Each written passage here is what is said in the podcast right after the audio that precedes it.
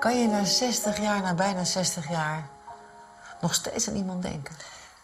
Ja, dat, eh, dat gaat heel makkelijk eigenlijk. Het is juist moeilijk om er niet aan te denken. En het is er nog steeds. Er zijn een hoop mensen die op een cruciaal moment besloten hebben om het avontuur en de romantiek te verruilen voor een zeker bestaan. En die daar een leven lang spijt van hebben. Nooit voorbij gegaan, nooit. Die indruk krijg ik tenminste als ik kijk naar een gemiddelde aflevering van het KRO-programma Memories. Waarin oudere Nederlanders, die er vaak even bij zeggen dat ze nu heel gelukkig getrouwd zijn, op zoek gaan naar de jeugdliefde die ze nooit zijn vergeten. En dat klinkt een beetje cru naar mijn man toe, maar het is wel zo. Maar op 26 maart 2012 was er een uitzending die in bijna alle opzichten van het format afweek. De eerste aflevering met Sander Kuit. Hoi. Hoi. Anita. Sander. Hallo. Hallo. Anita Witsier, de presentatrice van Memories, herinnert zich de opnames. Wij kwamen er binnen en het was, ja, eigenlijk een studentenkamer. Dat verbaast mij al een beetje, want ze is natuurlijk al lang geen student meer. En ik vermoedde ook wel dat hij misschien wat te veel dronk. Die indruk had ik. Ehm, hoe hij eruit zag, hoe hij zich gekleed had. Het was een beetje smoezelig. Dus ik dacht, hier zit wel een randje aan. De Sander die ik in beeld zie is 37 jaar oud. Zijn hemd staat open, hij is ongeschoren en zijn haar zit alle kanten op, alsof hij net uit bed komt. Dit- Dit is rot. Dit is een rot verhaal. Nu ben ik gewoon een klootzak. Ja. In het interview vertelt Sander over zijn hopeloze zoektocht naar een dakloos meisje. Maar na de opnames hoort Anita Witsier dat Sander op het punt staat om zelf zijn huis uitgezet te worden. Toen, toen dacht ik, oh mijn god, maar dan gaat de ene dakloze gaat naar de andere dakloze zoeken. En wat is jouw verhaal dan? En wat wil jij dan hiermee? We spoelen 14 jaar terug, naar 1998.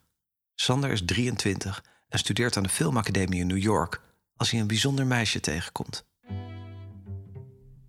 Het was eh, ijskoud, want het was eh, januari. En die Starbucks zit op de hoek. En daarnaast eh, is eh, gelijk een metrostation. En zij zat daar eh, met haar groene legerjasje te, te, te bedelen. Met een, ja, een prachtkop. Hele mooie bruine haren. Intrigerende oogopslag.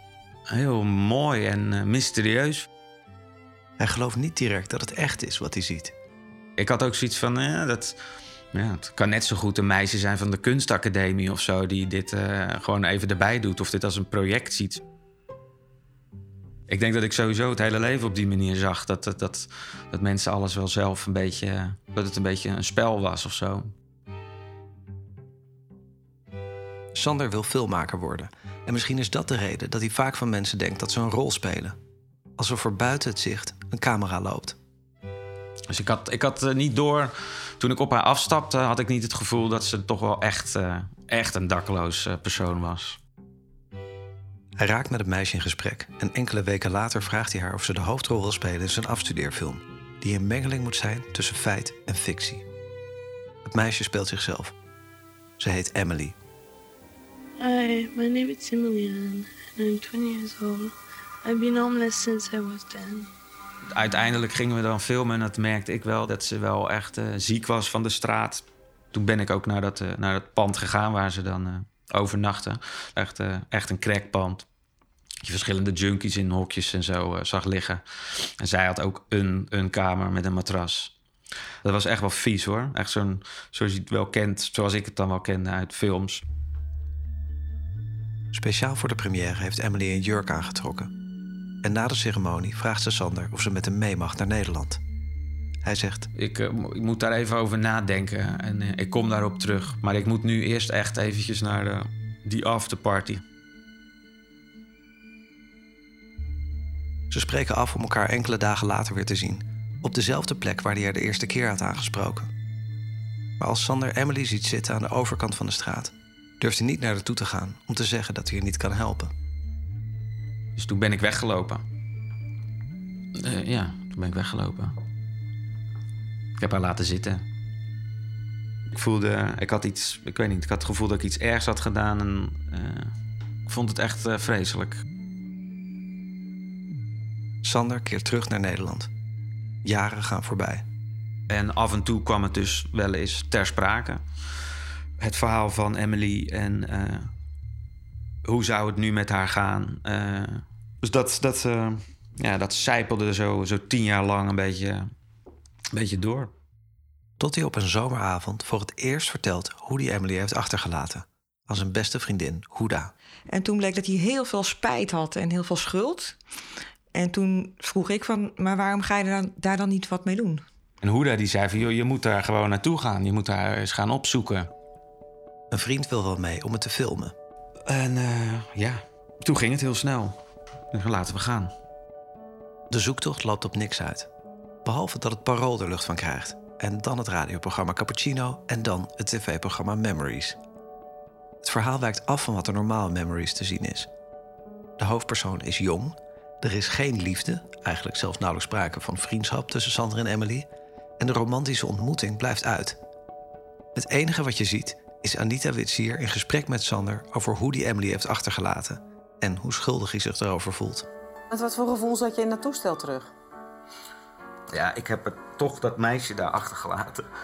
En dat heeft dan echt toch altijd in mijn achterhoofd gezeten, tot aan de dag van vandaag. De redactie heeft geen idee hoe het publiek zal reageren. Maar al snel blijkt. Men vond het fantastisch. Nog geen minuut later uh, knalde mijn hele inbox van een mail en uh, Facebook uh, uit, zeg maar. Sander wordt overspoeld door reacties. Van wauw, wat ja, bijzonder en hou vol. Ik weet niet. Ik denk dat ze me ook, ja, ik weet het niet, aandoenlijk vonden of zo. Dat ze het zielig voor me vonden ook enigszins. Ze wilden me helpen. Honderden, hè? Ja. Ik ging ook overal op in. Dat had ik natuurlijk ook eigenlijk helemaal niet moeten doen. Het zijn vooral vrouwen die reageren. Wat prachtig hoe oprecht jij over haar je verhaal doet. Volgens mij ben je heel puur. Zoveel tederheid in je ogen, ze vuurden van het scherm af. Het was niet alleen je verhaal waardoor ik bleef plakken, maar ook je gezicht terwijl je je verhaal vertelde. En het enige wat ik kon bedenken was: wat een mooi mens.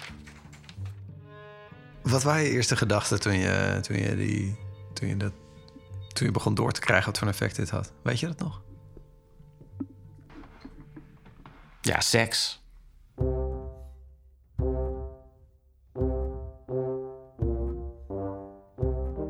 Als ik een aai over je bol kan geven, zeg het maar. Smiley face, uh, gedoe. Dat soort uh, subtiele verwijzingen waren er wel al. Ja, en ik was natuurlijk uh, vrijgezel. En ja, het kon mij allemaal niet gek genoeg wat dat betreft. Dus ging ik daar wel op in. Ja, uh, wanneer kan je hem komen brengen? En dan, uh, ja, voor je het weet heb je afgesproken. En, en heb je ook die aai over je bol in bed. En dat was het dan weer of zo. Ja, als ik er nu op terugkijk, dan vind ik dat toch best wel een beetje walgelijk van mezelf. Het is niet heel leuk om over te praten. Maar Sander is niet alleen uit op seks. Hij is ook nieuwsgierig. En te kijken hoe zo'n vrouw daar weer leeft. En de kinderen die ze dan speciaal uh, een oppas heeft geregeld of zo. Omdat uh, die man van Memories langskomt. Een van de vrouwen met wie Sander afspreekt, heeft een bijnaam gekregen. En toen kwam inderdaad de vrouw met de tassen. Ja, dat was. Uh, ja. Ze is een jaar of 26, komt uit Limburg en draagt gouden hakschoentjes. Ze kwam met de trein en ik haalde haar op. En toen kwam ze aanlopen en toen dacht ik, oh my god, ja, het heeft gewoon echt grote tassen bij zich. Huda belt de volgende dag op om te vragen hoe het was geweest. Toen zei hij van ja, ze heeft allemaal tassen bij haar en volgens mij komt ze hier wonen. dus ik dacht, dat is toch wel, dat is, uh, maar, maar dat, dat kan toch niet de bedoeling zijn? Dat was op een vrijdag en uh, op zondag heb ik toch echt wel gezegd van... Uh, dit was wel even genoeg zo. Je moet nu toch echt wel weer gaan. Huda ziet een reeks labiele dames voorbij komen. En ik, ik had op een gegeven moment ook het idee van... dit kan eigenlijk best wel eng worden. Want ja, misschien is het wel een vrouw die ook eens een keer op iemand heeft staan wachten... en die niet is opkomen dagen. En dat die nu met een hakbijl in de weekendtas naar jou toe komt. Ja, je, je weet het niet. Sander was in een nieuwe film terechtgekomen, die hij per se wilde uitkijken. En dat zei hij ook van, ik moet even kijken hoe dit verhaal verder gaat. Maar na de opnames van Memories begint Sanders eigen levensverhaal de verkeerde kant op te gaan. Hij rookt, drinkt en raakt zijn huis kwijt. Ik was zelf eigenlijk ook niet dakloos, maar wel thuisloos. Ik had wel zoiets van: Jezus, ik, uh, ik ga steeds meer die kant op. Dit is niet goed. Sander slaapt bij vrienden, maar op een nacht kan hij nergens terecht. Dat was s'nachts om één uur. En, ik, ja, je en geen geld op zak. En ik, jeetje, ik ga nou ook geen vrienden wakker maken of zo. Toen heb ik ook gewoon uh, toen heb ik ook een plekje gezocht, gewoon buiten. Dan ging ik hardop praten. Lig je nou op een bankje gewoon? Het is zo koud, het slaat ook nergens op. Misschien moet ik wel naar een portiek. Ja, door, ik denk dat ik naar een portiek moet. Ik gewoon in mezelf zitten praten, hardop. Erop neerkijkend naar het typetje wat ik zelf heb gecreëerd. Volgens Hoeda huizen er twee mensen in Sanderkuit. Een normale, gevoelige jongen en een avonturier. De meeste mensen noemen hem ook geen Sander, maar Kuit. En dat is volgens mij echt wel het personage wat, wat hij is of was. En dan heb je gewoon Sander en dat is gewoon Sander. Als Ramses Shaffi Herman Brood. Ik denk dat ik mezelf zo een beetje zag. Een beetje schrijven, een beetje drinken, een beetje waggelen door de stad. En uh, zien wat de dag en de nacht brengt. Ik denk dat hij het loserschap ook wel met een bepaalde vorm van romantiek heeft omkleed. Omdat het een soort uh, zwelgen kan het dan ook worden. En dat je daar ook prettig in kan voelen. Tot het echt uitzichtloos wordt. En dan is het niet prettig meer. En ik denk dat hij dat wel gevoeld heeft. Dit is het gewoon. Dit is het. Memories maakt drie afleveringen met Sander. Inclusief een special waarin ze samen met hem naar New York gaan op zoek naar Emily. Spannend, hè? Shit, zeg. Oh, man. Maar dit is wel heel close. We zijn nu... Dit, dit, Al is het niemand duidelijk wat ze precies moeten doen als ze Emily vinden. Ja, en dan? En dan was de vraag. Zit zij te wachten op Sander Kuit van zoveel jaar geleden? Weet zij überhaupt nog wie hij is? Ja, als jullie er hadden gevonden, hadden jullie misschien een heel groot probleem gehad. Dat had heel pijnlijk kunnen worden. Dus we hadden ook al bedacht... als wij haar vinden en zij is dagloos en zij wil geholpen worden... dan uh, richt een fonds voor haar op of iets dergelijks. Dus dat hadden we al bedacht. Dat we, dat we kunnen niet zomaar zeggen van... nou, hartstikke leuk, voor de leuke kijkcijfers, doei! Ze ontmoeten mensen die Emily kort geleden nog gezien denken te hebben. Maar ze vinden haar niet. Met 2,1 miljoen kijkers is het een van de best bekeken Memories afleveringen ooit. En ook al is Emily tot op de dag van vandaag zoek... Sander heeft wel iemand anders gevonden. Een jaar na de uitzending krijgt hij een bericht van een jonge vrouw... die door Memories nieuwsgierig naar hem is geworden. Het is anders van toon dan de andere brieven. Het voelt serieus.